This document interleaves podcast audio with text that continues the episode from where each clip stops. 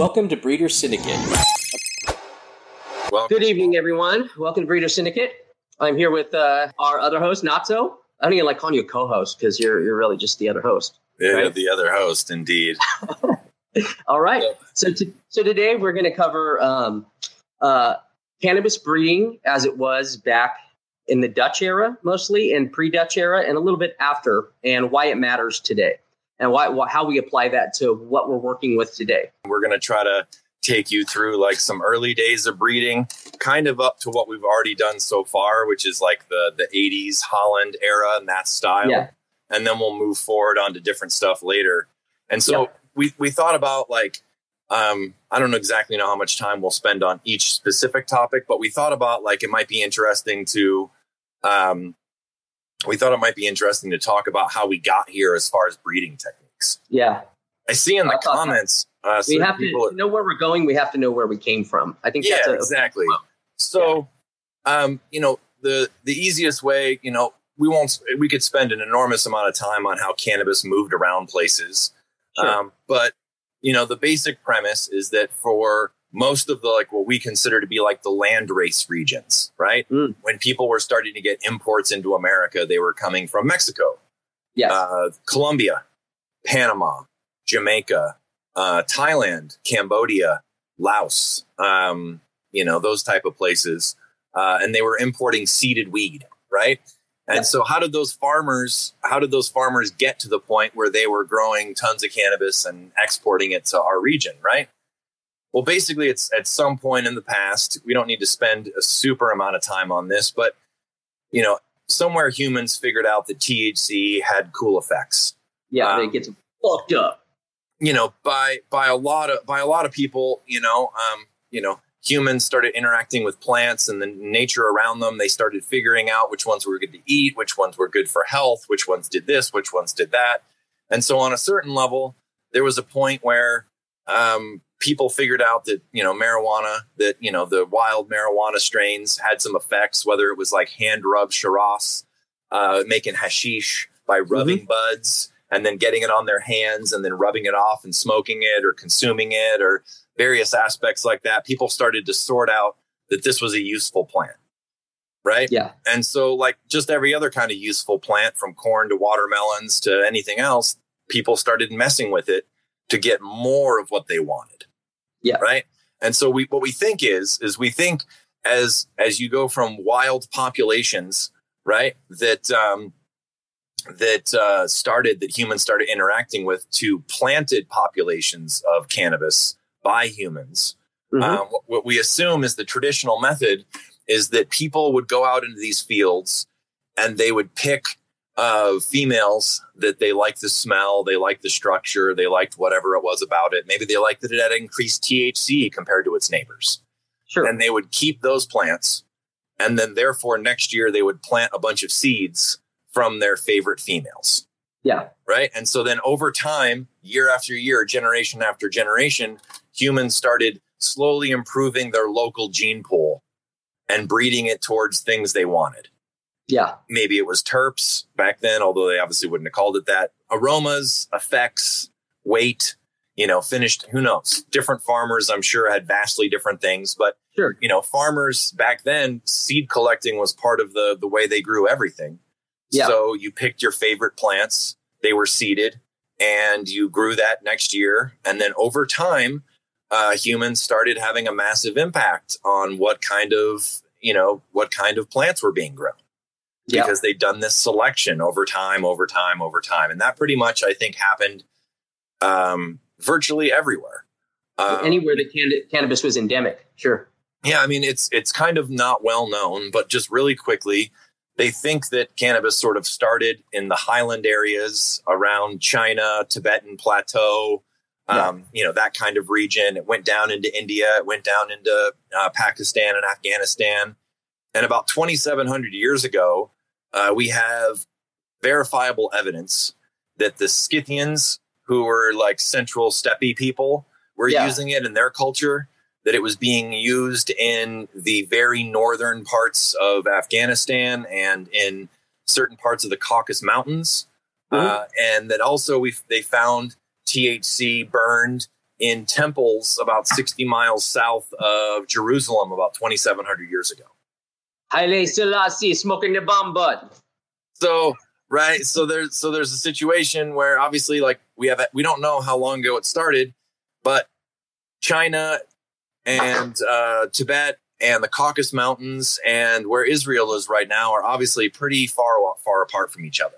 Yeah. Especially from the way that people got around at the time, which was you know camels, horses, donkeys, etc. Right. So it mm-hmm. so smoking and consuming either hash or cannabis um, is at least three thousand years old, documented in multiple spots.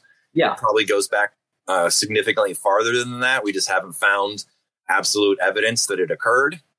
Sure. Um, and so, you know, then you have then you have a scenario in which, um, so that's kind of how it, it start, starts up in Tibet and China area. It comes down into Pakistan, India, Afghanistan. It starts going into Iran and the Middle East. Then it mm-hmm. goes down into uh, into Africa, right? Yeah. Um, in Russia, it, it, turns into what becomes known as ruderalis, uh, and um, it, so so then so then there's a you know the the weird part is the Americas, right? Is how it got mm-hmm. to America. Uh, it seems like, um, although this isn't 100% verified, but it seems like that most of the stuff that ended up in America came along with the conquistadors and then later the slave trade. Uh, it seems yeah. like a bunch of hemp. Hemp was obviously used for most rope, most sails. Uh, it was sailors brought it with them um, everywhere be- because it was like if you got shipwrecked or something, you might yeah. need to grow a crop of hemp to turn it into sails or rope again so you could get off your island or wherever you were. Um, yeah. So, you know, uh, hemp was hemp was critical to that era's um, trade, and so it was kind sure. of brought everywhere. So it seems like uh, to Brazil, to the Caribbean, to Mexico, when they um, when they start talking about that kind of thing, genetically most cannabis from those regions ties back to some kind of African. Yeah. Right. Now the weird thing, and uh, there's there's not a lot of evidence to back this up, but the strange thing is, is when they did genetic work on Panamanian and Colombian, mm-hmm. that has to tie back to uh, um, to Southeast Asia. Yeah. Okay. Which is weird, and so I only have like one little tidbit on that, and it has nothing to do with cannabis necessarily. But obviously, at some point, um, if that if it's true and the genetics of Panama and Colombia tie back to more Southeast Asia region, then somehow it had to get from there to, to from Southeast Asia to the western half sure. of South America, right? Yeah. And so there's essentially two options. Either it happened once the Spanish and others started trading with the East uh, mm. after the conquests, or there's another interesting thing where there's Pacific Islanders and some others that they've done genetic testing on in Southeast Asia and some of these islands where they have discovered pre-Columbian um, Indian people's DNA uh, in these Pacific Islanders from about 11 or 1200 AD. Oh wow! So we know for a fact because they interbred, they had yeah. babies with them they implanted some of their DNA from Colum- pre-Columbian peoples into Pacific Islanders. And so we know for a fact that hundreds of years, three, 400 years perhaps, before uh, Columbus sailed and discovered and rediscovered uh, the Caribbean and Americas, um, there was some kind of trade or at least interrelationships between the Pacific Islanders and the Panamanian and Colombian peoples. Um, and we whether, know if people are fucking, they're probably smoking. Yeah, right? and, and and since we know that that hemp was was absolutely was absolutely required for sailing, uh, it makes sense that it theoretically yeah. could have been required for sailing um, back then, and they they traded some of these pre-Columbian indigenous peoples that were sailing out to the Pacific Islands. Um, they traded them some seeds and the seeds would be necessary on both ports if they're going both places. And so that's not proof. We have guaranteed proof that they were interbreeding in 1100 yeah. AD because of the way DNA and genetics works. So we know yeah. that there was trade ongoing. Um, we don't know exactly when, but uh, it does seem like Colombian and Panamanian tie in somehow to the Southeast Asia portion of the gene pool, not the African, where Mexican, Jamaican, the island weed, uh, the stuff that's on the eastern side of South America, that all seems to come from um, African origins. Sure. Which makes sense because there was a, just a mammoth amount of trade, both slave and otherwise, coming over from all portions of Africa over to the New World. Yeah. Right. Um, and so we know some of it was introduced then. It's mm-hmm. entirely mm-hmm. possible that that some of it was introduced earlier. I mean, you know, some of this some of this stuff is not poorly poorly you know documents poorly documented for yeah. lack of a better term. Uh, you know, the conquistadors burned most of the writings of the Mayans and the Aztecs and the other peoples because they thought they were devil works. So most of their knowledge was sort of lost. So who knows? Maybe they even had it written down uh, and mm. we just don't know. So yeah. you fast forward again, and you have these various people in these various regions that are improving their own genetic stock. The people mm-hmm. in Thailand, the people in Laos, the people in Mexico, the people in Colombia, they're growing their stock. They are working with what them and other local farmers in their area have access to, right? And yeah. they're breeding it every year. And that's where all of these varietals kind of came from. Um, obviously, it was all seeded weed. Um, you know, there was, uh, you know, and there was two distinct cultures going on too, right? And maybe we should mention this. So, in the North Indian, Pakistan, and Afghanistan regions, it was primarily a hashish culture. So, right. they viewed the plant as essentially, I don't want to say they viewed it as garbage, but they viewed it as, as a way to get a hold of the trichomes. Yeah. Uh, whether they did hand rub, like I was talking about, or whether they did dry sift or whatever method they used to extract it, uh, they thought that the proper use of cannabis was to turn it into hash. Yeah. Um, you know, and so, but then you go to Laos or Cambodia or Thailand or Mexico or Colombia, these kind of places, they smoked flower. Mm-hmm. So you had some groups breeding for specific, basically hash plants right? And then you had some groups breeding for smokable flower. Yeah. Right. Um, and those were the kind of those were the kind of s- selections that people were making back then, right? And then you know, uh, obviously, like America is founded on capitalistic principles, right? And so, mm-hmm. if there's a demand somewhere and there's a supply somewhere else, Adam Smith says that the invisible hand should come along and get the supply from where it is to where the demand is. Right. Yeah. So you have all these regions that we've talked about have been probably improving their crops year to year. They're saving their best seed like they do with their food crops. They're slowly improving their genetic lines, but there's really not a lot of interaction between them and other groups. They're kind mm-hmm. of growing what's available in their area except except for the one thing we, we, we had talked about and i believe it's referenced in rob clarke's hashish book except in afghanistan where they were importing they had learned the trade of uh, of of hand rubbing and hash collecting via the route from india so most of the stuff during that time they were importing indian uh, uh, more sativa type narrowleaf varieties to afghanistan because that's what the indians were using to make their hash and they weren't using their Afghanis in their fields yet. They, they weren't using those to get the trichomes, collect, and make the hash. They were actually using Indian sativas during that time. And it wasn't until more modern, uh, the, the past 1950, when they started using and collecting their own varieties. So maybe a better way to, more accurate way to state it would to say that like we can't discount that there was some regional trading going on. Sure. Right between say you know India, Pakistan, Afghanistan, they're all connected yeah. to one another you can kind of go back and forth. There could, Pan, there could, be Panamanian and Colombian going back and forth. There could be some Caribbean exchanges, but in general, there wasn't Caribbean trading with Thailand, yeah, trading no. with Afghanistan. There wasn't like different regions of the world. The mm-hmm. regions themselves mixed a bit. You know, uh, it's obviously not written down, so it's really hard to determine with any kind of factual basis how it exactly occurred. Um, but you have all these over all hundreds of years, by the time that like uh, America gets involved, you have all these uh, weed cultures that have developed around the world. Some of them are hash cultures. Some mm-hmm. of them are smokable flower cultures. So obviously they made different decisions on their strains based on, uh, you know, whether they wanted to smoke flower or whether they wanted to, to create a hash plant. Sure. Um, and you know, prohibition was was fully going on in America, and um, you know, Invisible Hand comes in, and there's a bunch of people in America that want to smoke pot. Musicians, mm-hmm. jazz artists, um, hippies, uh, counterculture, beatniks, uh, various various types of people get introduced to it. Um, most likely, Mota. Uh, probably most people's first experiences with it were probably Mexican.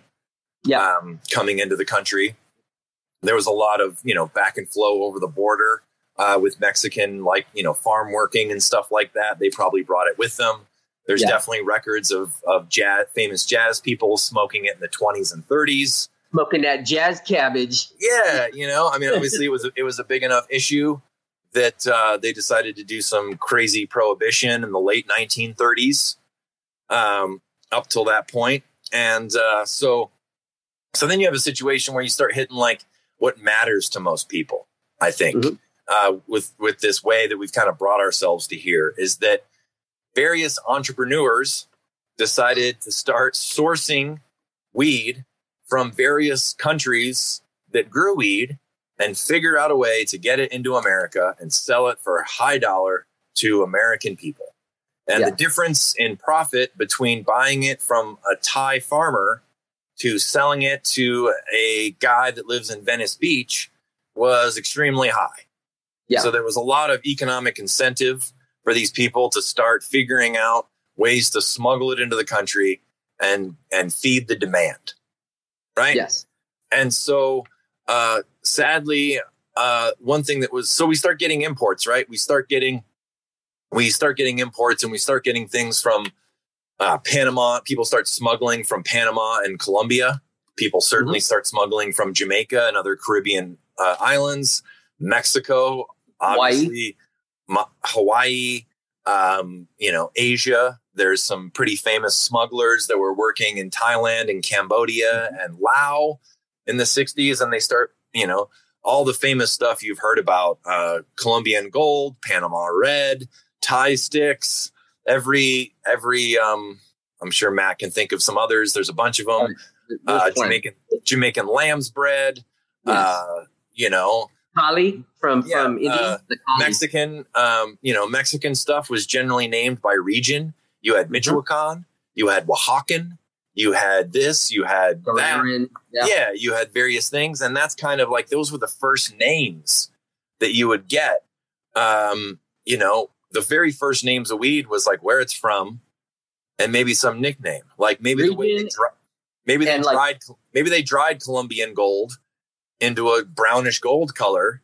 Mm-hmm. And then there was Panamanian red and it had red hair, or there yeah. was this. And you know, they wrapped they wrapped in Thailand, they wrapped the loose buds around sticks to make it like a more these go from like a super leafy hermaphroditic loose flowers and they pack them tight to make it into something and you get Thai stick and so all the original names they're not really strain names they're like this is where it's from and this yep. is its nickname that we gave to it from where it's from. Possibly a color or smell or some other attribute. Yeah. Yeah. You know, or a rhyme. Yeah. Right. Maui Wowie. Yeah, exactly. They guaranteed picked it because it rhymed. Yep. That was that's the reason, right? And yep. so, you know, um, and so that's when so that's when like the the breeding that everybody is familiar with kind of starts. Yeah. Right? You've got all this seeded weed coming into America from all these regions I named Southeast Asia, the Caribbean, uh, Mexico, America, uh, you know, South America, that type of thing. And as you know, I mean, for the younger cats out there, you know, I used to sit there with my head down and a tray at an angle, and mm-hmm. you would mm-hmm. break your weed up here right? And then that allowed yep. all the seeds to roll down the, the, tray and collect at the bottom lip of the tray as you broke up all your hmm. herb, mm. right? And then you'd have a bunch of fluffed up herb for a bowl or a bong or rolling a joint or something along those lines, right? Um, and so everybody got free seeds, yep. right? Free seeds. We weren't really too much. We weren't really too much of a hash culture and that's mm-hmm. part of the reason why. And then also hash is is trichomes separated from the flower and and the such. So everything that was coming into America at first was various kinds of sativas. Yes, because the sativas were the buds, you know. Yeah. And if you were getting imported Afghan Afghani indica hash, you were getting blocks of hash. Yeah, you weren't getting uh, Afghan bud like that import. Yeah, it didn't come with free seeds. Yeah, yeah. There's no, no free seeds. No, there was sometimes the random you know, seed and brick a hash yeah, stamp. There, That's it, though. Yeah. The random bud, and I mean, there's a famous actually. Uh, there's some serious debate in Europe over uh, over. The, there's two camps basically on the on the White Widow camp. There's yeah. uh, you know uh, just so, and the only reason why I bring that up is because there's a guy over there, Ingmar, uh, and one of the one of the stories about how White Widow happened is like the founding part of White Widow is he was breaking up a block of imported hash and mm-hmm. some seeds fell out. Yeah. And he got uh, an original Afghan from some region out of that block of seeds. Yeah. So it was rare. Um, you know, there was some hash being imported into America, but like I said, you know, it uh, it didn't come with free seeds. Yeah. Where um, there was no seedless in any of these other regions, so all the sativas that we were importing came with free seed. Yes. And that free seed is the start of every famous breeder you ever heard of's journey. Yes, it for is. the most for the most. Yeah, part, it right? really is. Yeah, it, it, it is. So people start smoking weed, right? people start liking the weed, and then some people have get the idea. I have these seeds. I wonder what would happen if I started mm-hmm. growing my own weed, mm-hmm. right? And then there's places. Uh, some of them are pretty famous. The Emerald Triangle, Trinity County, Humboldt County, Mendocino County, where I live um, the Central Coast, San Francisco, uh, Santa Cruz area of Bakersfield, yeah, of California. But yes, Baker, legendarily, you know, basically anywhere where it was mountainous, mm-hmm. remote, people weren't going to find it, and the climate was cool. I'm yeah. not saying people weren't doing it in other parts of the country because, of course, they were. Um, but uh, you know, wherever people could start to get away with it with their with their imports, they start growing.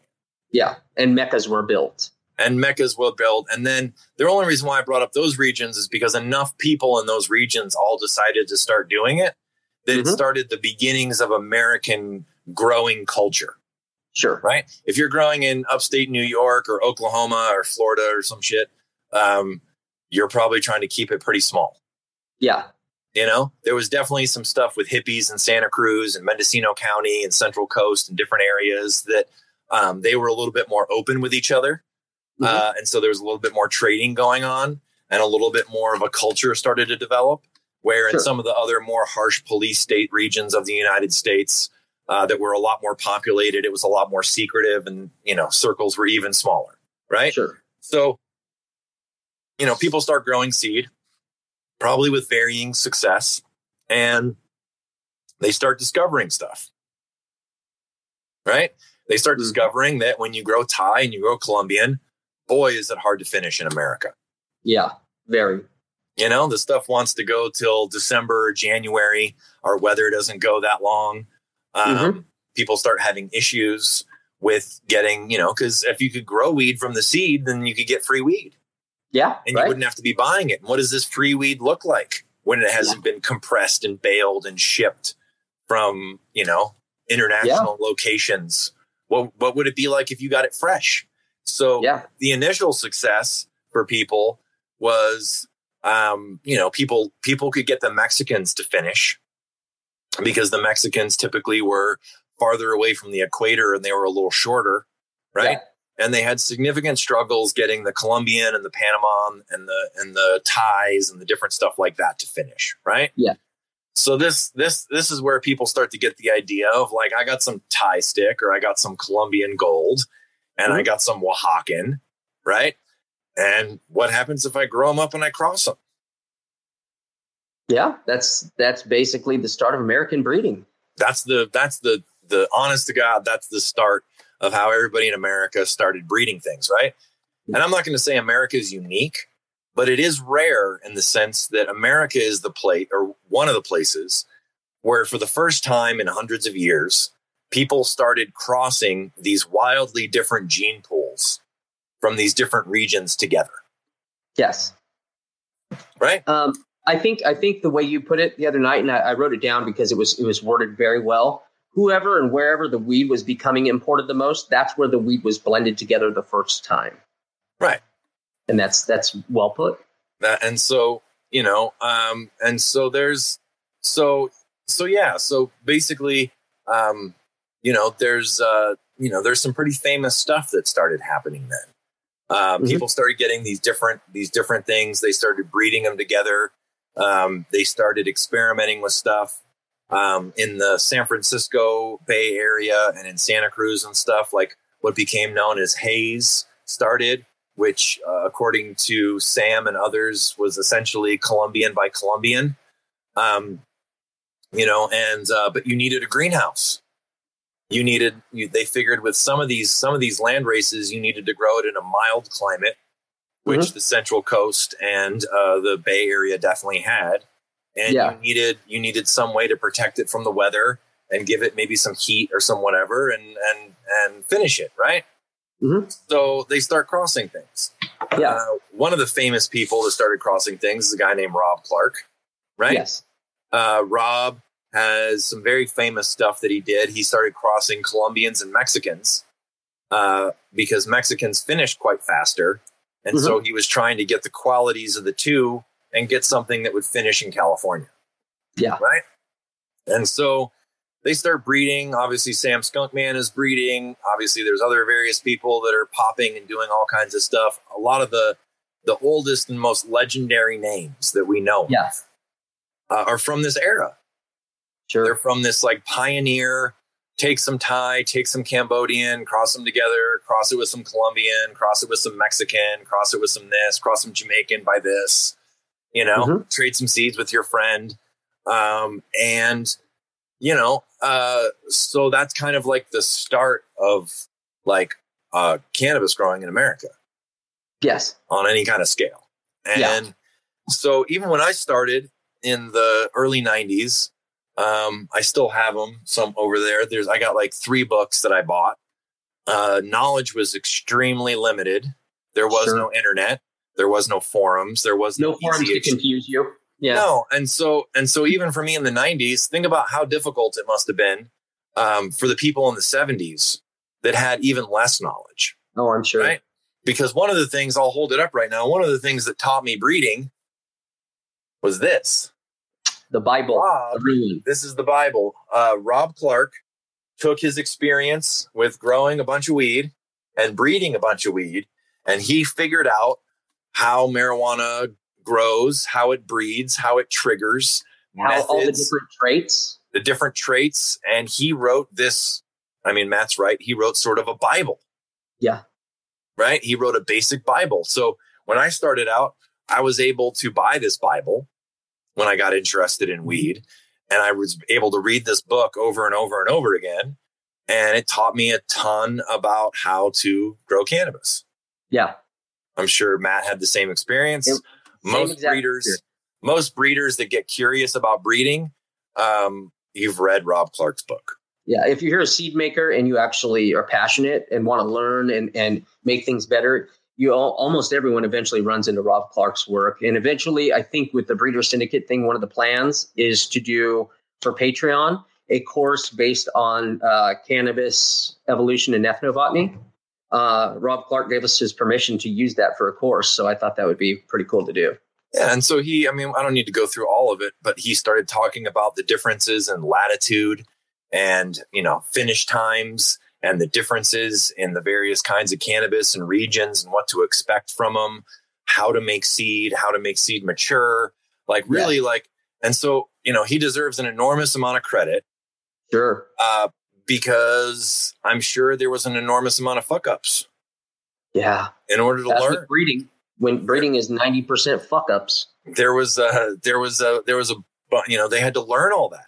And they mm-hmm. had to they had to put that down into some kind of information base. And i'm sure his journey to learn was significantly harder uh, than the people that came after him. Oh, i'm sure. Uh, because there was no books for him to buy.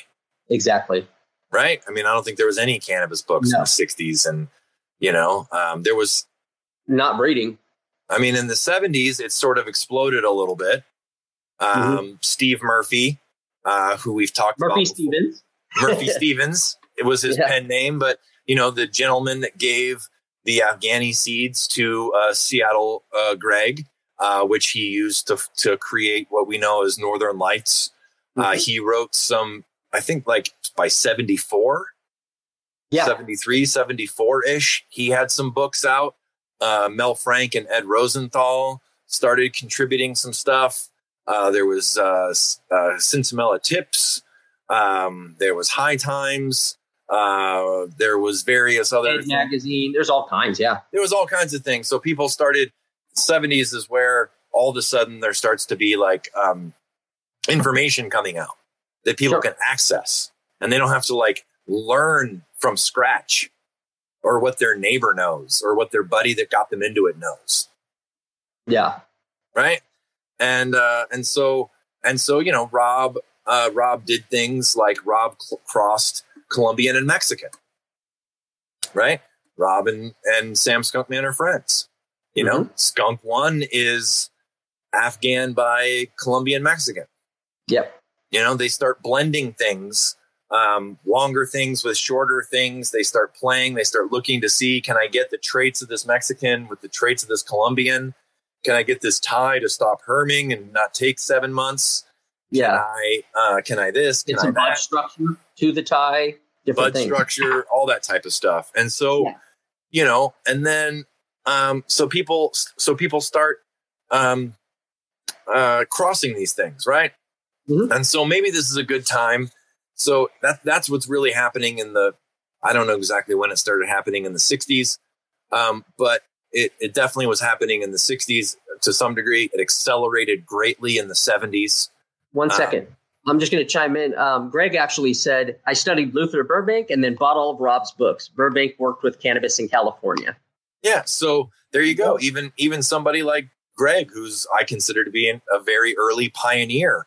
Oh yeah. Doing a lot of stuff. Uh, Rob's work helped him, you yeah. know? Um, and so that's kind of, and that's that's also a theme that I'd like to say, uh, you know, right now is that, and this remains true no matter what episode we're going to chat about, is that sure. every single breeder out there stands on the shoulders of the people that came before them, whether Absolutely. it's the, whether it's the seeds and the genetics they have access to, whether it's the forums or books or knowledge from older cats. There was a wave of pioneers that really figured it out and then yep. every generation after that, every group after that, they got to take their work in genetics and improve it or yeah. mess it up, you know, yep. as the case may be, depending on your opinion. Right. Yeah. But they also got a bunch of knowledge. By the time a lot of you guys on this on, that are listening got into it, there was probably forums. You could yes. go, there was breeding forums. I mean, you go on the breeding forum of Overgrow and there's Sam Skunkman and Chimera and people that have a lot of knowledge. Yeah. You start reading that um, and, you know, the internet, books started putting the knowledge out there in a way for people to really access, which really yeah. sped up the time it took, you know? Um, you know, on a, I mean, on a previous interview, uh, that, you know, Greg's on this when, when, uh, Matt interviewed Greg, mean, Greg spoke about, you know, they got some Afghan beans, uh, that were extremely limited from, uh, Steve Murphy and they crossed them to themselves. And then, they basically crossed them with every sativa they knew of. Yeah. Hawaiians, Colombians, Thais, you know, lots uh, of Mexicans, lots of. Mexicans, lots of this, lots of that. They were just, everybody was just playing around with, and that's the other part that people need to know, right? Is that nobody knew what an Afghan by Mexican would look like. Yeah. It hadn't happened. Not yet. They knew what Colombian by Mexican would look like because that hadn't happened either. So yeah. a lot of these pioneers, they're taking you know, Rob's like, I wonder if I took Colombian and Mexican and crossed it, what does that look like? Yeah. You know, and then maybe later on when Skunk One is born, Sam is like, Hey, I got access to some Afghans. Let's cross this Afghan into your skunk, into your, you know, your Colombian Mexican. Maybe that'll shorten it up even earlier and it'll be done in October. And this, and, and, I think this is a good segue into talking about how breeding for uh, just to see what happens. Um, turned into breeding for traits as they learn these traits as they as they saw you know this one's purple this one smells like watermelon this one smells like cereal they started learning. Well, if we combine these traits, you know, let's let's see if we can get this trait to pop out if we cross this and this. And they started going and actually having a purpose for breeding uh, with cannabis and finding out that there were these traits that they could follow long flowering, short flowering, colors, smell, taste, high, all of it. And it went from seeing what can happen to a, a real purpose. A real purpose, yes. And so I think probably the two traits in the beginning that people were after was I like the way this weed tastes and smokes. It won't finish where I live. Yeah. How do I get it to finish where I live? Mm-hmm. Because a lot of this stuff, like Panamanian, uh, Colombian, the Southeast Asian stuff, is all very near the equator. It takes a long mm-hmm. time. Uh, America is not particularly near the equator. Um, you know, so they had to figure out how do I blend stuff to get the stuff I like and be able to grow it in my region. Yeah. Right. And obviously, there's a big financial incentive in that too right? Nope. Because yep. you don't have to import it, it doesn't have to come through customs. And that's kind of where Green Bud was born. Yes. Right? Uh, you know, the way that most of these traditional cultures, they didn't have air conditioned dry rooms or anything like that. A lot of mm-hmm. them dried hanging in the woods, a lot of them dried in the sun, a lot of them dried it and then kiloed it, right? Mm-hmm. And then it begins to ferment and it mm-hmm. gets wrapped up in plastic for weeks or months and then shipped for some yep. period of time. You know, if you were lucky, maybe you got some green Mexican that was only lightly compressed that they figured out yeah. some way to get it across the border without smushing it into a block that you could cut with a knife. Um, yeah. You could actually like break it up into actual buds instead of it just being like a, a flat mass. Um, you know, and so that's where you know, Greg, Steve Murphy was breeding in the 70s. Uh, Greg and his whole Pacific Northwest crew. Um, the, you know, most people in California were breeding either outdoor or in greenhouses. Yes. Uh, the indoor wave was still, and maybe this is a good segue um, for a second. I printed out this thing and uh, you can't really see it. So I'm just going to read it because yeah, it's extremely it dark. But that one. this is a this is a, a seed catalog, um, you know, uh, from 1981. It's tied into Sam and his crew, we assume, um, but it lists uh, strains in order of of when they matured, October, November, and December, and it lists mm-hmm. like what. Pe- so it gives you a snapshot of what people were actually working with, right? Yeah. And uh, so I'll read it to you. In October, you had Afghani one, Afghani two, Afghani 2 purple, skunk 1, skunk 2. Yep. That's all they list. Five things before that finish before Halloween. Yeah, the faster finishing. Right? Then you have November, right? Nepali, Malawi, Nepali Afghani, Malawi Nepali, early haze by Afghani. Yeah. And those are done hopefully by Thanksgiving. Yep. And then here comes the mother load of everything. And I'll say on this list, it says all of the above can be grown outside in most years in the SF Bay area. And yeah. that's the October and the, the November stuff, right? And then below it, it says all below require a greenhouse to finish in the San Francisco Bay Area. Yeah. And now you've got South Indian one, two, three, original haze one to four, burning bush, Nepali haze, haze Nepali, Nepali haze South Indian, early haze South Indian, Haze South Indian, Thai Haze South Indian, South African Haze, Burning Bush by Nepali, Burning Bush by South Haze, uh, by South Indian Haze. And then you even have one category matures in January, extra late New Year's Haze. Yeah, I bet. So maybe when people are listening to that, right? Yeah. And uh, you're uh, you're realizing that oh my god, everything that they're mentioning other than Afghani and skunk, I've never had. Yeah, I don't have Af- I don't I don't I don't Malawi and Nepali and Haze Thai Nepali and this and that and everything else. Um, there's a bunch of um, there's a bunch of stuff like that. So that gives you like a yeah. snapshot of like these are what the breeders back then were crossing to each other. Yeah. Right, which is super different. Okay. Yeah, and so, you know, um, maybe we can mention this, even though it kind of like it fits in, but it kind of doesn't. But the reason why we're talking about all this stuff is that basically like every 10 years, in my opinion, cannabis reinvents itself. Yes. And absolutely. What was, and what was common becomes uncommon or rare. Yeah. And then you go 20 years from that point, and what becomes uncommon or rare becomes like impossible. Yeah. You know, uh, Matt and I were recently looking at somebody's uh, freezer collection that they had been mm-hmm. gifted. It was a big collection. It was super impressive. It was really exciting to look through. And most yeah. of it was from 08 to 2012. Yeah, and I was collecting heavily during that time. And that, so that was Matt's kind of era when he was yeah. really collecting a ton and stuff and and it's amazing that it's it's only 10 to 13 14 years later and 98% of that stuff that's on the list you couldn't buy today if you wanted to. Yeah, and and you'd be lucky to find a reproduction if you were lucky. You'd be lucky to find a reproduction you know sure. and there's some famous people on there like you know a bunch of stuff that people found fire og rascal work um, yeah, tons of awesome shit back then too. And and nowadays, like I, I even still look out for like White Urkel and White Master and a few things when I see them in lists, but they're they're not common. And he was selling tons of those packs back then. You know, he was killing it. Still probably is. So all this stuff that we're talking about, right, mm-hmm. is that you know um, what's common in the in the 60s and 70s becomes uncommon in the 80s, almost unheard of in the 90s. A unicorn by by today and that mm-hmm. just keeps happening right every every 10 or 15 years uh, what you used to be able to get easy access to becomes super hard to find right sure but then every generation those 10 or 15 years they're building on certain things like i mentioned that list there's a series of afghanis that made it over to neville and sssc there's this there's hazes there's skunks mm-hmm. there's different things that happened in that in that era that survived sure right? But most of the stuff on that list, you've never smoked. Yeah. I've never smoked. Yeah. You know?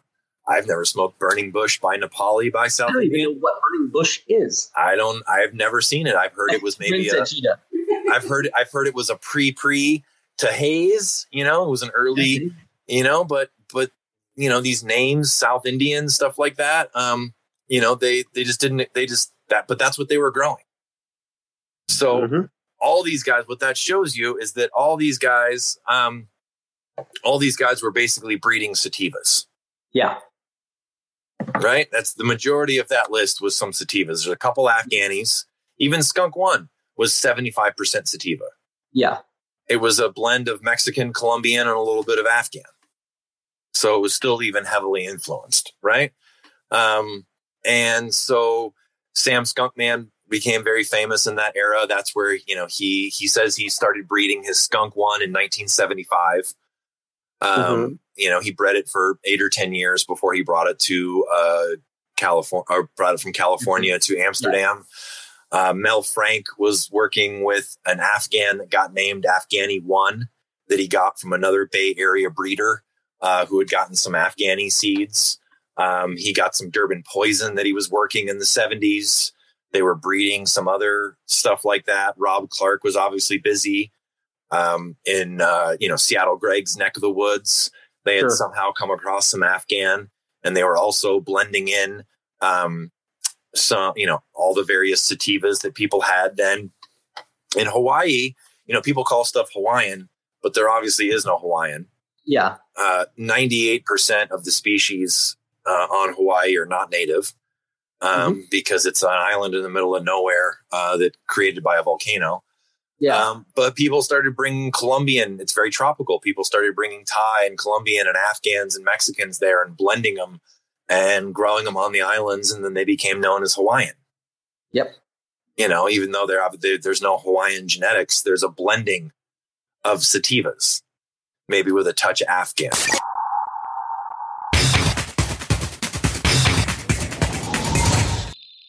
quick plug for our uh, everybody. If you're if you're enjoying it, uh, we have our Patreon shop up, or we have our merchandise shop up, and we have our Patreon. Uh, throughout the week, we discuss a lot of this stuff in Discord. What we're going to be talking about. We go on a lot of topics, answer questions there, and we have a pretty fucking awesome community for you there. So go to our Patreon, Breeder, Breeder Syndicate, if you want to participate. And again, merch. We got hats, hoodies, shirts, you name it, we got it now.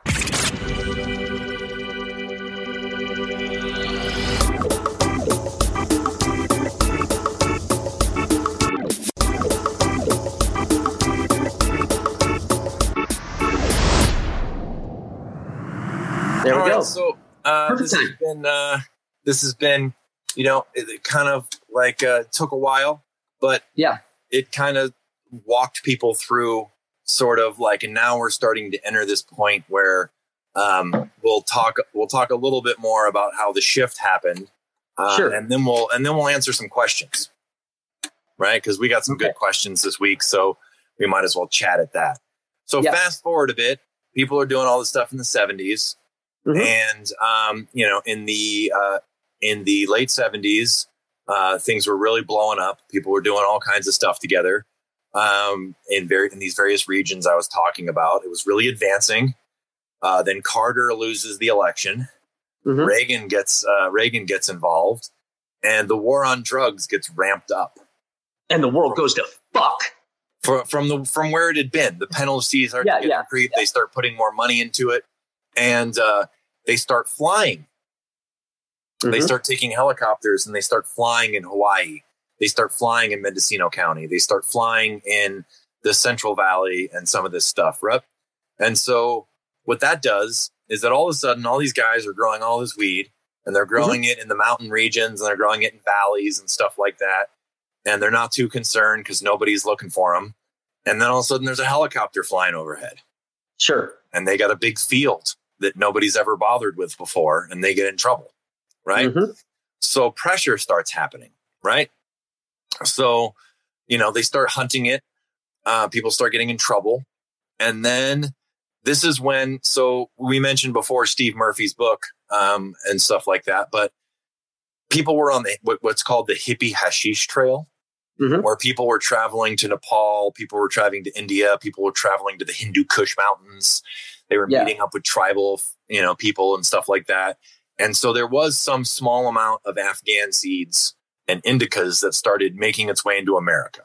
Yeah. Mostly only to breeder circles, certainly not to consumers. The way every bag of every sack of weed you bought had a bunch of seeds in it for free, but they started trickling in smuggling style to Trinity, Humboldt, Mendocino, to the Bay Area, to various other places. Um, you know, in in Steve Murphy's book, you see some broadleaf Afghans in '74. Uh, obviously, uh, you know, uh, you know, Seattle Greg uh, was working with some of this stuff, um, and so the the big advantage in the beginning to people was that you start crossing these Afghans into some of these sativas, and now maybe you're getting stuff that's finishing. You know, the more heavy Afghan you select, you're finishing in September or October. Sure.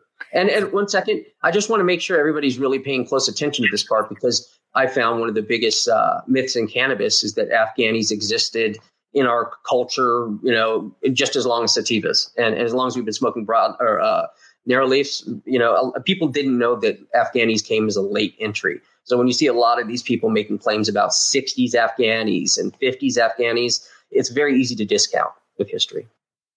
So while seed of sativas, like we said before, were getting imported by the literal ton, with every bag of weed you bought, you got uh, seeds of seeds.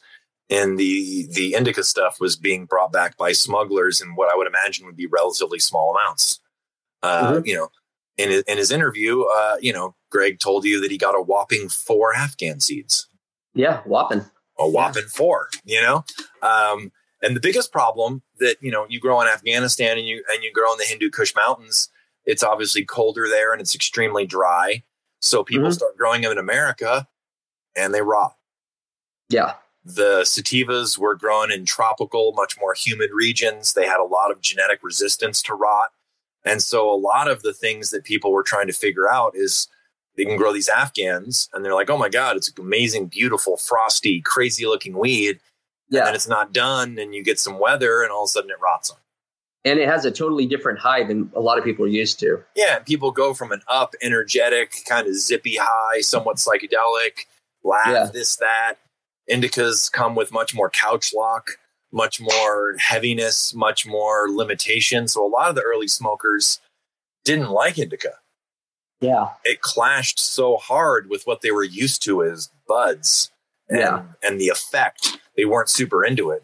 But from a grower's perspective, since I read all that stuff, you know, going from November, December harvest to September, October harvest when you have police pressure becomes extremely important.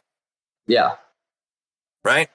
Um, and so, you know, I maybe we should talk very briefly um, because it's a pretty simple subject. But when I moved to Mendo in the late 90s, people still mostly grew from seed outside. And mm-hmm. the traditional way that you grew from seed was that you would grow some seed, you would pick your males, you would take your males to like a, a kind of a darker part of your hill somewhere and you would stash them uh, sure. away from your females. You would grow your females in some patches, right? Mm-hmm. And then you'd collect pollen and you'd go take this pollen from all your males and you'd brush it on some of the lower branches of your favorite females from that year. Yeah. And I believe that's how the vast majority of breeding occurred. Even when you look at like Rob Clarke's book, he talks about like putting like a, a paper bag, yeah, the paper bags, the yeah. paper bag with a with a tie over specific branches and putting pollen in the bag. You know, yep. even talks about like gluing a strip of clear plastic so that it gets some sun on it while it's doing this. Yeah. Um, all that type of stuff. And so most most 70s breeding in America was pollinating the bottoms of stuff you were intending on selling. Yeah. And then keeping it. Yeah. Right? And then, you know, with the police pressure and stuff like that, that's really where modern modern breeding starts. Yeah. Okay. So, um, 70s breeding, not exclusively, but essentially was the vast majority was seasonally, they would pollinate their best females with males they had kept somewhere else. Yeah. Right. With the advent of indoor lights and the advent of hydroponic stores and people like uh, in growing in the Pacific Northwest, like we've talked about um, multiple mm-hmm. times, people started to do some of this breeding inside. Yeah. They started doing it away from the helicopters, mm-hmm. away from away from the lights, away from the ability to get caught. And yeah. it also it also enabled um, people to do more than one breeding a year. Yeah, yeah. I mean, back in the day, it's progress. like back in the day, you got like you got one shot, right? Yeah, that that's that's what you got. You, all of a sudden, you go indoor, and now, as you know, you can get four or five shots if you want. Yeah. You know, right? And so that's when that's when, you know, prohibition really forced people to start going inside. Mm-hmm. And going inside is obviously how 99% of modern breeding occurs. Yeah. I would say. You know, there's not, I mean, there are some people that still breed outdoor. And I would uh, say most people breed outdoor in modern times because it's much more cheap to make seeds that way. I think the ones that take it very seriously and are doing actual selections do it indoors, but generally speaking, most do it outdoor. You know, for, maybe I should rephrase it. Most yeah. of the seeds that you guys have access to that you can buy currently were probably made indoor. No, you know, you don't think so? No, not at all. No, not at it's all. all done. It's all done outdoor in greenhouse. Yeah, ninety nine percent of it. Ninety nine percent of it. Yeah. Yeah. Even today. Even today, most of the seeds that people buy are going to be coming from places, big seed banks from the UK, maybe stuff like that. So I, I, the way I was looking at it is most of the most of the small and and and, and most, breeders that most of the hype breeders, that people are actually buying a bunch of packs of these days they're you know um, they're mostly doing they were mostly doing it in, in indoor scenes. Um, some of them were doing it in greenhouses. Um, certainly he's correct in the sense that like if i'm only talking about what most people have access to obviously when it comes to like all the mexican and all the traditional stuff and some of the stuff that's going on in europe at a larger scale uh, where legality is different like switzerland or spain they're still probably using greenhouses. That's like 95% um, of the market though. For america i think yeah, yeah, oh, yeah. Market, oh yeah. No, no no. American american boutique breeding is still small market. Um, and even then, a lot of these guys are doing it outdoors, making the seeds outdoors and crazy, crazy places that you can never imagine. You can never and, imagine. Uh, so small, small greenhouses tucked away, outdoor, that kind of make the most amount of seeds. And and that's I think for during the uh, early to late up to 2008, 2009, a lot of the boutique breeders were all doing it indoors. You know? Indoors, yes. But, So but basically, since legalities I guess changed, that was a poorly phrased way to say sure. that from the 80s, 90s, and the first 10 years of the 2000s, for about a 30 year period, yeah, prohibition had a lot of breeding happening indoors. exactly. A lot of your famous strains that you know of, uh, whether they were from SSSC or from Neville or from smaller breeders in America, Mhm. uh, all the Northern Lights work, all that type of stuff. Uh, the prohibition was heavy. Uh, Yeah. The legality was still not spread out very much. And Yeah. so for three decades, um, the vast majority of, of breeding that we're aware of uh, did did happen inside. Yeah. And now it's opened up again, uh, you know, in various ways in the last, you know, 10 or 15 years, and it's began to shift. it took legalities changing in the U.S. though. Really, I think that's what changed it. When people were able to grow outdoor and not get popped for it, they realized that the, the amount of seeds you can make outdoor versus indoors is monumental. But Sure. the pollen pollen control is totally a different subject. pollen control is hard um not and not and pollen viability is hard too i mean i know people that have tried to throw off huge greenhouse runs and their greenhouse is too moist and pollen doesn't like heat light or water and i've seen a bunch of people have a bunch of failure uh, because they weren't able to control their humidity uh, in their Yeah. greenhouse and they Yeah. think oh i'm going to make 15 million seeds Sure. and they make 80000 Yeah. which is still a lot, but it's a far cry from 15 million because they lost control of their humidity. So, um, you know, part of the, so this is kind of taking us up to like people are getting busted, Mhm. thing, bad things are happening, and a lot of these American breeders, okay, and this is what segues into what we've done the last few shows. A bunch of these American breeders start fleeing where it's hot and uncomfortable, which is Reagan, America, to where it's more comfortable, which is Europe, Holland, right? Rob Yeah. ends, ends up in Ho- going into Holland, Sam, uh, Jim, all these guys are bringing. That's why Neville and all these groups got access to it. Uh, was not because that all these guys wanted to share. It was because they were seeking a new place to continue doing what they were doing. Yeah. It got real plot. It got real problematic in the early in the early to mid '80s, late '80s. Mhm. Um, I mean, you know, uh, to bring up Seattle Greg again, he, you know, he mentioned on on when you interviewed him that by the late '80s, a rolling series of busts had pretty much taken out his whole crew. Yeah. All the work that they had done had been lost Yeah. to them. You know, luckily he shared it with people in Holland. Um, Mhm. You know, uh, Sam Skunkman and Rob and Mel and Ed and uh, these different names that shared things with groups. They did so because it was getting uncomfortably hot to do it where they lived. Right. Yeah. And they were trying to they were trying to figure out where to do it. And so that kind of segues us into what we what we talked about, which is kind of where we were at of this is how breeding got. And then with SSSC and with Neville and with other groups and that whole era, um, not only because Holland has, you know, um, not the greatest weather, uh, but Mhm. also for clandestine reasons and simplicity and everything like that. Most of the breeding in the 80s and 90s, uh, at least by the mid 80s uh, through the 90s, uh, was indoor Yes. you know the famous strains uh you know sour diesel was made inside a lot of the Mhm. famous pops uh, that happened uh, that came about 90s weed was coming from indoor right Yeah. that was where people could get away with it um, people were able to grow in the 60s and 70s for a while freely and then the cops found out what they were doing and they started looking for it and it became much more difficult to get away with it and uh, and so then people responded to that police pressure by hiding it Yep. and then we went from sort of like yearly breeding outside and in greenhouses to much more cracks at the same thing. You could breed, you could set up different rooms.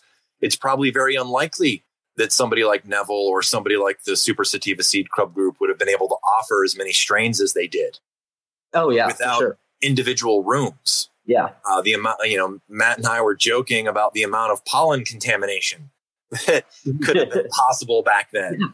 yeah. Uh, you know, but certainly if you were trying to do it outside in a greenhouse, you're limited to one, you know, one set of pollen. yeah. Exactly. Otherwise, it's just going to be you're just going to have pollen grains flying around, and who the hell knows what is happening. playing who's your daddy with seeds like a lot of these guys do now. Yeah. Right. You know, so indoor gardening also allowed people to, uh, you know, it, it allowed people to do multiple different lines. You could offer yeah. Skunk One and Durban and NL5 Haze and NL5 Skunk One, and you could have, you know, I don't exactly know the size of these people's rooms, but mm-hmm. it's probably not that much different than it was today. Some bedrooms, yeah, some closets, some garages, mm-hmm. you know, some converted spaces, yeah, and that's kind of like that kind of like brings us from like where we were importing you know, uh, indigenous people's weed uh, mm-hmm. to like how people first bred in the 70s to how it changed and police pressure kind of led us to like where we're at today. Yep. Um, you know, that's kind of that's that's kind of the arc. And yep. that kind of leads us right into what we talked about at length the last two episodes of how Neville was doing all his work. Yeah. Um, they were uh, you know, they moved it inside. You know? So I don't know. Maybe we can pause since we're how long in now? An hour and ten minutes, hour and twenty. Yeah. Yeah. Maybe we can pause and we can start. I don't know. Can you see questions? Because you're yeah, I can see questions this time. Yeah. So maybe we should uh maybe we should start in order on the votes aspect. Yep. Um, All right. There I go. Uh, what are each of your guys' daily driver strains right now, and what do you like about the strains to use them every day? Go ahead. Uh, what's your what's your normal daily driver like? Uh, not necessarily today, but your normal one that you you would grab if you had it every time. So I like you know I think it's pretty obvious to people. I like uh, sour diesels and chems and headbands. Mm-hmm. Um, you know I like strains that have a potent and unique high, uh, and I also like strains that I can smoke every day and they get me high. Uh, yeah, there's a lot of strains out there that get you pretty high the first number of days you smoke them, and then mm-hmm. you kind of plateau on them and they don't take you to where you need to be yeah on a daily basis so i like strains that have lasting power and the ability to like get me high the way i like every day.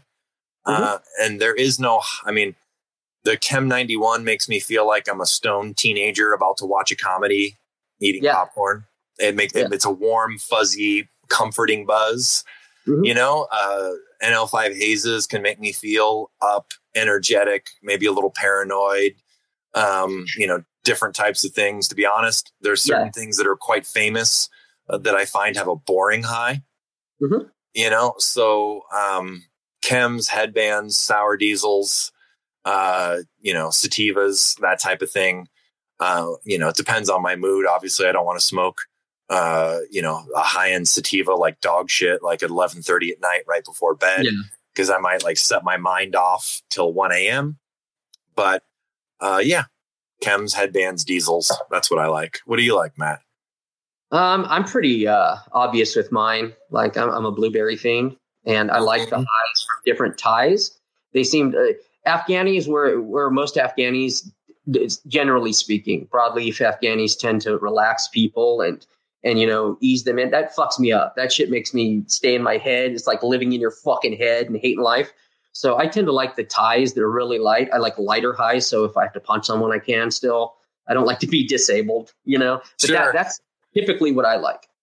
And one point that we should make is that uh, you know we have some really good friends where some of my favorite strains they dislike they don't dislike them they breed with them but they don't yeah. like their high very much and mm-hmm. so there is you know everybody thinks what happens to me is normal Mm-hmm. Um, but with weed, it's not normal. Uh, people can have different effects. I know people, you know, there might be people that have a little ADD that they mm-hmm. smoke a, a racy sativa and they feel calm and relaxed and mellow. Yeah. Where they smoke an Afghan and it makes them want to jump out of their skin and climb up a wall. Yeah. Where an Afghan for me makes me want to like lean back and eat some popcorn and mellow out and laugh. Yeah. An so, Afghan makes me want it like would make me like think about chopping down my grow, you know, like oh, paranoia. Yeah. So, yeah. so it's kind of, it is very individual. It's, it doesn't affect people the same. The next question is what, in your opinion, was the most prominent strain to come out of Holland in the 90s other than Chem, NL, Haze, and Skunk? Boy. Boy. Well, I mean, Purple I can Star say was a big one for, for the, me. Uh, like that was one of my one that I was really interested in was Purple Star, and that was a uh, a Dutch purple Afghani of some sort. Um, you know, this is kind of cheating because I kind of think it's like modern skunk, but mm-hmm. certainly in the '90s, uh, you know, sour diesel in America um, became, you know, it's it's a it's possibly a blend of chem and skunk, so maybe that's not the same, but it is it is different. It's not either one of those things. It's its own thing, and it became yeah. one of the most popular strains in America during that time frame. Um, you know, it's hard because when you say NL haze and skunk, there's a lot of things that have at least one of those components in them. Yeah. you know, it's very I mean, hard not to name one. Yeah. It's very hard not to name something that doesn't, doesn't have NL some, yeah. Uh, you know, but but if you're going to name some of that stuff, you could probably throw in uh, the White family that came out of Holland. You know, I mean, in the mid '90s, yeah. the White Widow, the Great White Shark, the White Russian, uh, that whole line. It doesn't have any NL Hazer skunk that we're aware of. Yeah. Um, you know, it was completely, it was different genetics. Uh, it was extremely popular. It was all over high times. It was winning cups. Yeah. It was getting blended into all kinds of stuff. Um, when I know, first started growing, White Widow and White Rhino were the ones. You know, I like mean, that's what people were talking about. Yeah. Um, you know, an, another thing is uh, this. This kind of, I think, this angers DJ, but um, you know, DJ gave uh, DJ gave Tony from Sagarmatha uh, mm-hmm. a bunch of blueberry lines, and Sagarmatha started selling blueberry, and probably for most people, that was their first ability to actually purchase those lines. Yeah. Um, he didn't, you know, if he was giving it to friends or people in his small network, it certainly wasn't as prevalent as giving it to Sagarmatha.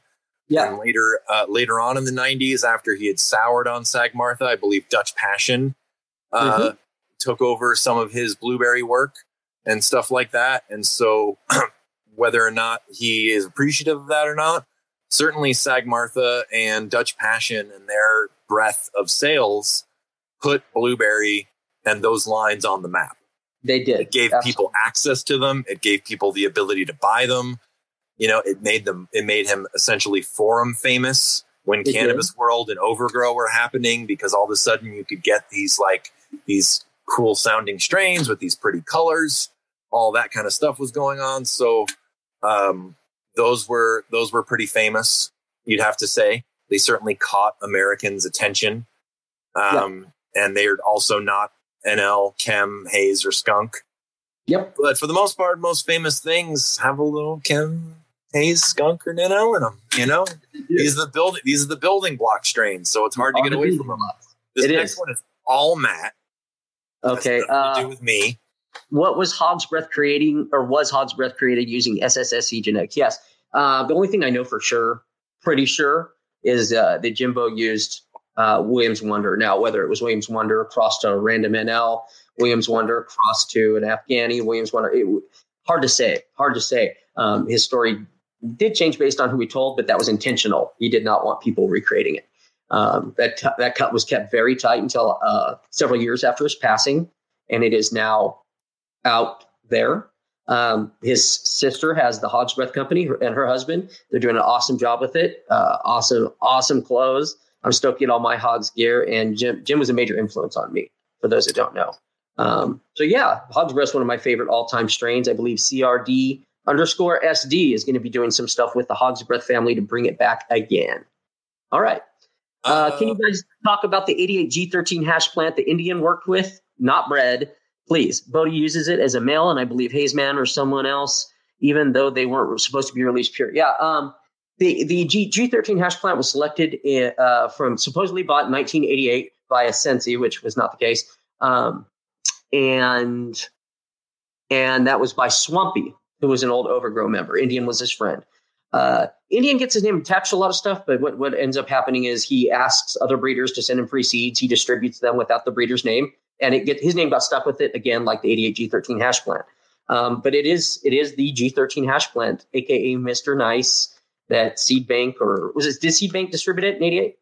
Was it '88? So there's a, there's a couple things with this yeah, that I'll throw in. Uh, yeah. One is that there is no 88 G13 hash plant in Thank the. Seed Bank. It comes out in '89. Yeah, yeah. Um, so you know what's a year uh, anyway, but and um, from my understanding, uh, it had been sort of bred to F4 before Bodhi got it, and Bodhi cracked them and did some he didn't realize it had been bred to F4 and bottlenecked a bit. So he got it and he bred it and he bred it a few times and he realized that all the breeding work that he had done with it was kind of bunk. and his best work with it, which is what he crossed everything to and everybody has access to, was actually the initial seed pop. He did better with the initial batch of seeds that he got because they'd already been heavily selected for than him trying to work within the narrow pool post that. He thought he was going F, you know, F1 to F3 maybe, Yeah, and he was yeah, really going like F5 to F8. yeah. And that's a big difference, right? That is a big So I think most of what you're getting when you get stuff from Bodhi is the initial batch of seeds that he had got that had already been narrowed down. Mhm. And I don't know when they came from. They didn't come from 1988. No. Um, they were sold in 89 and in 90. They were not sold by Sensi. Um, and I don't think until uh, No, they named it Mr. Nice, I believe. until they named it Mr. Nice. And Matt and I discovered that that didn't pop up in a Sensi catalog until almost 1999. Yeah, it Uh, a long time. so it was available for two years from Neville's Seed Bank in 89 and 90. I believe that's probably where they come from. Uh, it was probably a pack or two that the guy bred with, you Mm-hmm. know, honestly. And so that's not that big of a selection pool. Uh, and that's the, it's obviously, you know, I mean, Bodhi's had some great success breeding with some of that. Uh, it's also probably one of those ones where there's not a bunch of places to go with it. Yep, It kind of is what it is. the breed's very dominant. Um, it's pretty purple, smaller budded. Uh, some are some are large yielding, but uh, I, I believe the one that the male that Bodie uses imparts purple traits. The deadly G male, I think he calls it. And also, uh, for those that don't know, Swampy, who originally put out those G13 hash plant seeds, he also did a cross called Free Leonard, and that was the G13 hash plant butterscotch wine. I believe the butterscotch wine was a female. Yeah. Um, and that one was phenomenal, phenomenal. Um, who was it? Was it Oren that worked with it? I think. Uh, yeah, Oren worked with it for a little bit and has done some cool shit with it. Um, it made his caramel line, and a lot of people have since used the caramel line. And and you know, yeah, that's about all I can do on that one. The next question we'll go over very quickly because I think Matt and I will both kind of want to punt on it, but we'll see. Yep.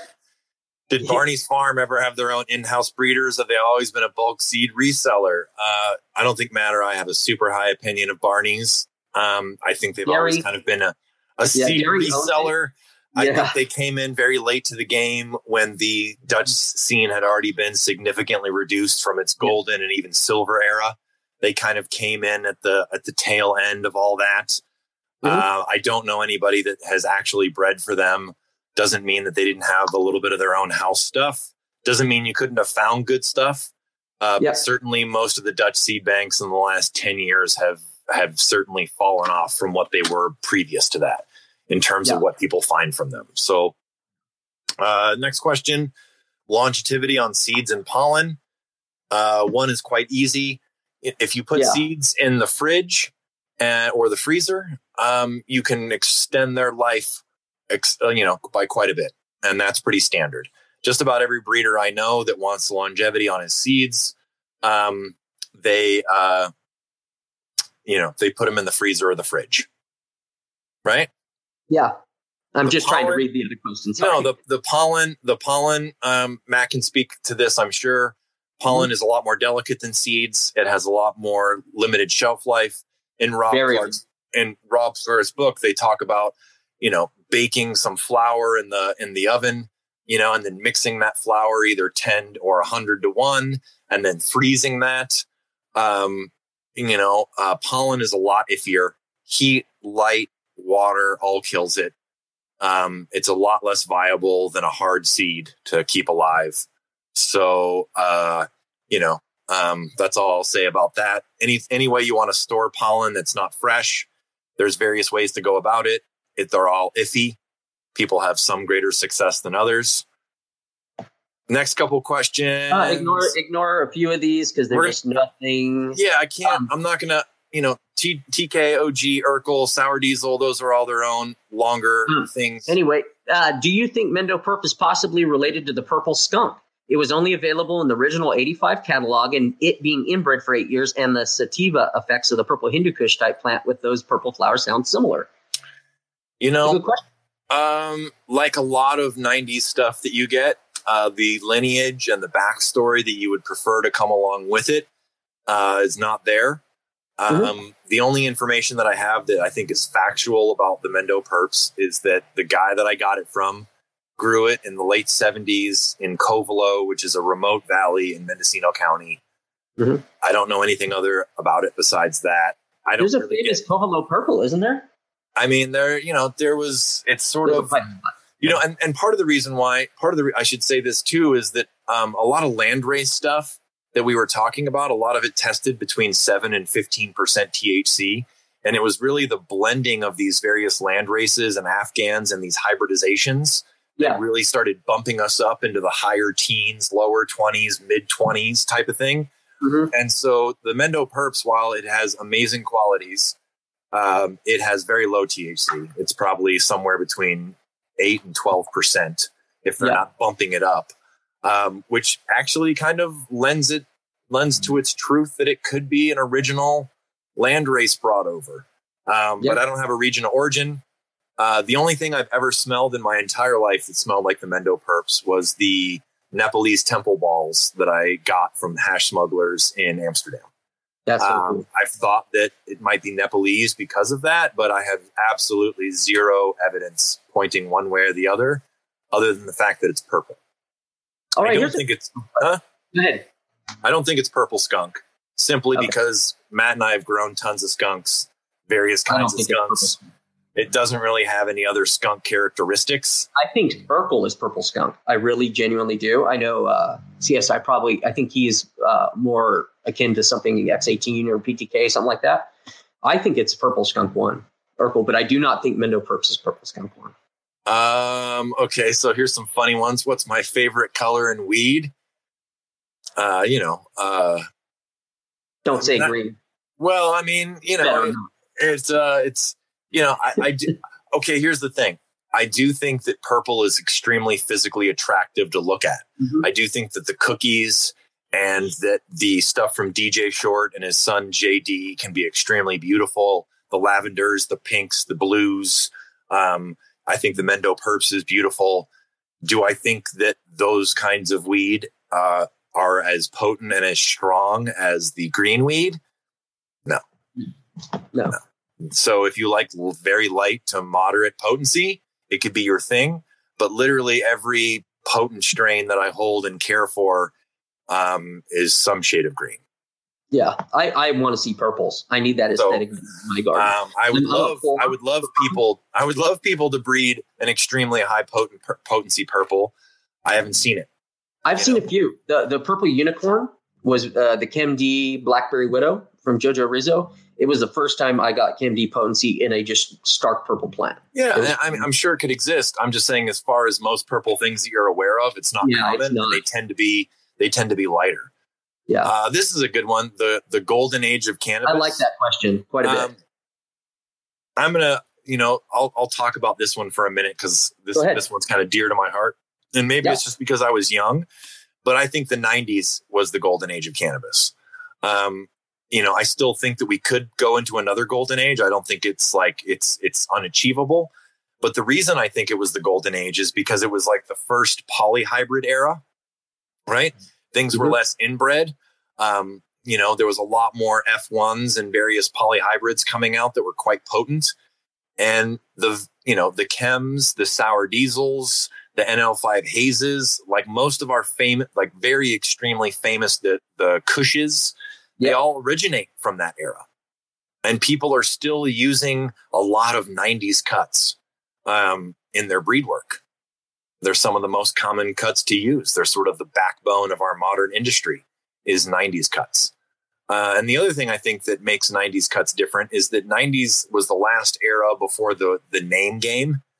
Mm-hmm. And Matt can speak to this extensively, but one of the downsides to the name game is that every time a famous name or a famous craze happens with cannabis, so many cool, unique things that were easy to sell before get pushed to the wayside because as soon as yeah. something becomes not easy to sell, the amount of people that are willing to hold on to it becomes tiny. Yeah. So, you know, um, I'll give you guys a perfect example. I, you know, I live in Mendocino County. When the when the purple craze hit in 04, 05, 06, and everybody wanted to grow grape ape, Urkel, lavender, uh, mm-hmm. you know, so on and so forth. There was all these hill people that had been growing all these killer strains for a long time and easily selling them, and then they couldn't sell them. And their neighbor was like, "Hey, you grow this Urkel, I'll sell as many of them as you can get every gram. Every gram yeah. will go. Give me your Urkel." And so all these strains start to get dropped. And so a lot, a lot of the reason why we still breed with 90s work is because that's when the, that's before the bottlenecking happened. And now, if you look at what people are selling now, all these boutique breeders, every famous thing gets crossed to every famous thing. Yeah. So sour got crossed to everything. Kush got crossed to everything. Cookies got crossed to everything. Skittles you name it. Then they start getting crossed to each other from both sides again. Yeah. Kush mints by this, by this, you know, cherry pie by Kush mints by wedding cake by, and it's all the same blend of the same 30 cuts. Unintentional inbreeding. Unintentional inbreeding because, and that's, and I don't mean to call out breeders because that's what the public wants. Yeah. Yeah. Too. Um, Soma definitely, all Soma definitely had some worthwhile offerings. Mm-hmm. Um, his lavender stuff was worthwhile. Reclining got, Buddha. And his reclining Buddha. He got he got some G13 by Haze A from Neville that he used as a male in some of his sativa lines. And a lot of that came out to produce a lot of the CBD lines later on. That G13 Haze male. Yeah. So uh, you know, when I used to go to Amsterdam, uh, you could buy his his bud from the Dampkring, which was one of the nicer coffee shops in Amsterdam. He grew good weed. Um, some of his weed was quite popular. It was a little different.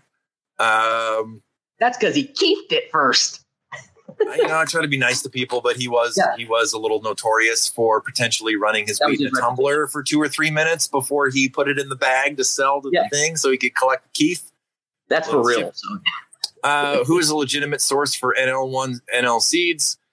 The problem when I mentioned earlier on the podcast, which is like every five or 10 years, weed reinvents itself. You can go look at almost all of these catalogs from the 90s, and it is almost impossible to find the vast majority of these lines in seed form. Yeah. Unhybridized, pure skunk, you know, I mean, it, it just is. Um, it's, it sucks to say it, but um, every 10 years, stuff becomes rare. That's the 90s now. That's, you know, 25 years ago plus. Um, most of the stuff that was available in the 90s is no longer available today. You can't get it. Um, it exists in various hybrids. I have I have a tendency to think that Bubba Kush is has heavy NL one influence. Mm-hmm. Um, you know, so I think some of this stuff exists in different names. Um, but that's the sad part. If you don't buy it and store it, uh, you might want it later on and you can't get it. Yep. History of the 1979 Christmas tree. I'm going to skip that one. Maybe I don't know it. Maybe if CSI comes on at some point. Um, yeah. Uh, aspiring breeders. Um, oh, I'll uh, skip that one too. Not because not because it's a bad question, but it's kind of complicated. Yeah. Uh, I haven't heard of any bud called UFO in Florida. Nope. Um, I, I don't know. Anything. I don't know anything about freeze drying cannabis. I know there's companies out there, you know, uh, there's there's companies that are that are claiming that freeze drying is amazing. Uh, I have specific methods of drying, and it certainly doesn't involve freeze drying. Uh, um, here's a good one: When and who started making feminized seed? Dutch Passion off uh, gives themselves credit for it, but it was actually a man named Mohan Ram, and I can't remember something set S E T T that were first doing the the scientific exper- experiments on plant reversal using cobalt, colloidal, SGS, and several other methods. Um. Okay, so here's something that's interesting. Um, I uh, will skip a couple of these, not because they're not nice questions, but I don't know anything about the New York recreational uh, rules or anything like that. I don't know anything about the new uh, uh attorney general for our state yet. Um, you know, uh, Central American cannabis. What's the importance of it? I mean, it's very important. Um, Mexican is is Central America, uh, and Mexican has been bred into all kinds of stuff um, mm-hmm. that we use. Uh, the other Central American countries, not so much. Um, it does exist. uh, but it certainly didn't have the impact in terms of breeders working with it. There's certainly Honduran and El Salvadorian and you know that kind of thing. Panama, Panama is also is also technically central, um, is also technically Central America. So uh, the two famous ones from Central America that have a lot of influence and have been bred into a bunch are Mexican and Panamanian. Yeah. Um, let's see. Cubing. Cubing is sort of BXing in a way. It's kind cubing, of a bullshit concept, but well, I'll cubing, let Matt speak cubing, on it. Yeah, cubing is is great if you have a, a true F1 and you want to isolate a single one or two traits. That that that's effective, and then you cube, then you then you cross forward. That's that's generally how it works. Um, however, I always give this example every time. Um, people tend to think of C99 when they hear cubing because it was back crossed three or four times. Um, can't remember what the claim was from Soul, but it was all bullshit anyways. But in, in a sense, in a sense, you don't want to take a line that has fucking a thousand phenos and try to cube it. You're not going to get anywhere in four steps back to isolate all the traits like that. And a lot of people confuse that. Cubing, isolate a few traits, crossing forward, isolate multiple traits. That's that's really the the best way I can describe it. Um, that kind of ends most of the questions I think for this yeah. week. There's a few we didn't get to. Urkel is potent. No, I don't think Urkel is super potent. Urkel rips me, me shit. But other people might think so. I definitely think it's one of the. That. I think it's one of the more potent purples but yeah. I would not put it up against the more. I would not even remotely. It wouldn't be in my top ten or even twenty uh, most potent strains that I've tried. And see, for uh, me, it's one of the top ten that will instantly give me paranoia. Anytime well, there you go. I mean, yeah. you know, the and it's not race, a matter of potency; it's just the way it goes with my brain. Yeah. There's a guy. There's a there's a gentleman asking about. Do you think landrace seeds are still good at the source?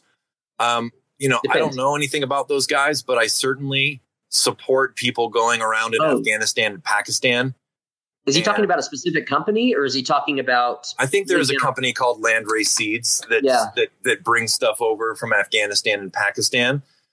Um it's not that easy for white people to go there and no. collect things right now. I mean, we, we went to war with them for a couple decades, and so it's a little sketchy with the Taliban and stuff. And so the fact that you have people that are going to collect and send seeds, I don't know what'll come of it but it's definitely an access point. Um, and we'll go from there. Uh, you know, and uh, the difference in early Colombian haze. I think the difference in early Colombian haze and why it was better was it was just raw crosses and less inbred. I think yeah. there was a lot of mistakes made in the 70s on accident as people learned. They didn't use large enough population sizes.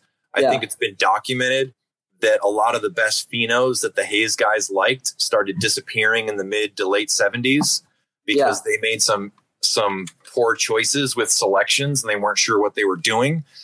Um, you know, the South Indian stuff has kind of been debunked. Now Sam is saying that it was always Colo by Colo, uh, yeah. which is Colombian by Colombian. He's saying that the this four way blend is a bunch of bunk uh, and it's not true. Um, so uh, I can't. I can't speak to that. Um, so I don't know. You know, I mean, here we are. That's that's basically the end of the questions. There's, uh, you know, there's a guy that said that Mexico is North America. Uh, I'm aware that uh, that uh, that they don't consider Central America a continent. But since the question was asked about what came from Central America that was beneficial, you know, if people are talking about Central America, it's pretty much Panama to Mexico. Um, I realize it's all either North or South America as the way yeah. that uh, g- geography would work. Uh, I was just trying to answer the question. The Durban stuff we're going to ignore simply yeah, because we have some stuff coming up that I think will shed a lot more light on the Durban thing next week, and so I don't want to chat on that. Two weeks. Two weeks, something like something re- re- relatively close. There'll be some really good new information. At we can most of, I think huh? we could talk about it now since it's most of it's in the can. Um, is that okay? You want to talk about it real quick? Just plug it. Yeah, we can. We, we could plug it really quick. So, um, you know, we uh, we we were blessed, and we have been able to interview um, the the founder of Super Sativa Seed Club, uh, and um, as part of our like '80s breeding program, Neville's obviously passed, so we weren't able to interview him. But you know, Neville and Super Sativa Seed Club were the two largest ones, and we have a l- quite long interview coming that we're going to be giving some context to, where we ask him a bunch of questions about some very famous strains, what it was like back then, um, a lot of cool stuff, a lot of stuff that surprised even Matt and myself. Uh, new information. He was super engaging and cool. Uh, I'm really excited about it. We got to edit it a little bit in various ways, just for uh, you know. But um, you know, there's a lot of myths busted. There's a lot of there's a lot of stuff that's going to come out that's super neat. There's a lot of stuff that's going to come out that uh, you know might flip some sad. that might make people sad or flip some stories that have been kind of accepted on their head. Um, you know, I think uh, the Durban thing is interesting you know um, you know and and so we'll we'll sort of save that that for that but uh, the durban story is a little wider than we once thought. Let's yeah, put it that it way. is. and so yeah. we do have that interview coming. It should be great. He was super cool to chat with us. Uh, he'll really flesh out what life was like back then and what breeding was like. And he was one of the two biggest uh, seed banks in the world in the 80s so we're really excited to be able to bring that stuff to you guys in the near future um, you know, and uh, you know, so I don't know. That kind of like that kind of takes us to uh, um, that kind of takes us to sort of the end of like our arc here. We answered a bunch yeah. of questions.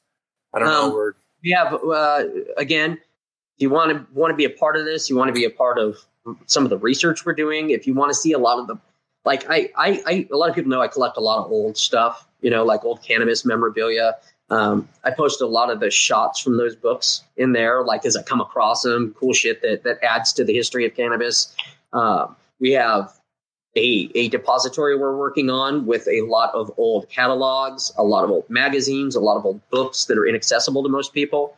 Um, we also have the merch up. Again, uh, you can click Buy Syndicate merch um, right under one of our heads, and uh, it should take you there and you can buy a hat, shirt, anything that helps support us. This shit costs money to do, and we're actually like, I just bought a new mic that I couldn't use this time, and a few other things. So it does cost money. The more you support, the more we can do, and the more we're appreciative, and we can do more giveaways and cool shit.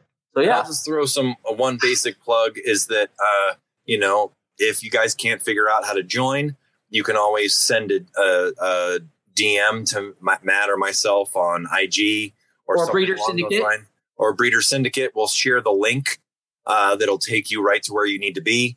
Uh, mm-hmm. You know, we have our own like we have our own chat in there where you can ask us questions all the time, and we we chop it up with people on a much more regular basis. Uh, our point to all this is to get information out there and talk about the stuff that interests us. So, um, yeah, if you can't find it for some reason, give Matt or myself a shout, and we'll send you a link and point you in the right direction. And I hope everybody enjoyed uh, listening to a, a longer uh, um, a longer thing and just hit us up yeah. and we'll see you guys there. Um, as someone said, not so accept my follow or have three years bad luck. D, uh, DM me on on IG. I have I have like over a thousand. Uh, I have over a thousand people waiting. It's not intentional. Um, but if you hit me up personally and I can chat with you for a second, I'll accept you and we'll go from there. Um, there's a link at the bottom that uh, Breeder Syndicate just put up. There's the thing to pledge at. If you can't uh, if you want to send us a link, well, I'll send you a link too.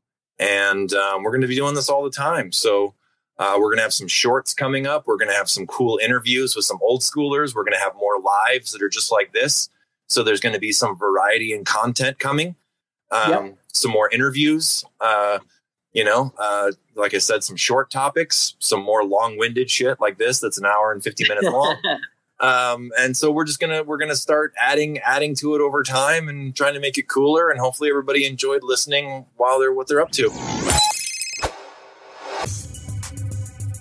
I like the uh, the idea of keeping us all on an even playing field when it comes to information. Some guys like to secret squirrel that shit, others don't. Um, we want everyone on an even playing field to be able to make the best weed possible because every if everybody's making good weed, we can all build off each other's shit. So thank you guys for showing up. Thank you very much for showing up. We really appreciate it. We all hope you have a great weekend. Uh, enjoy, everyone. Have Peace. a sweet day.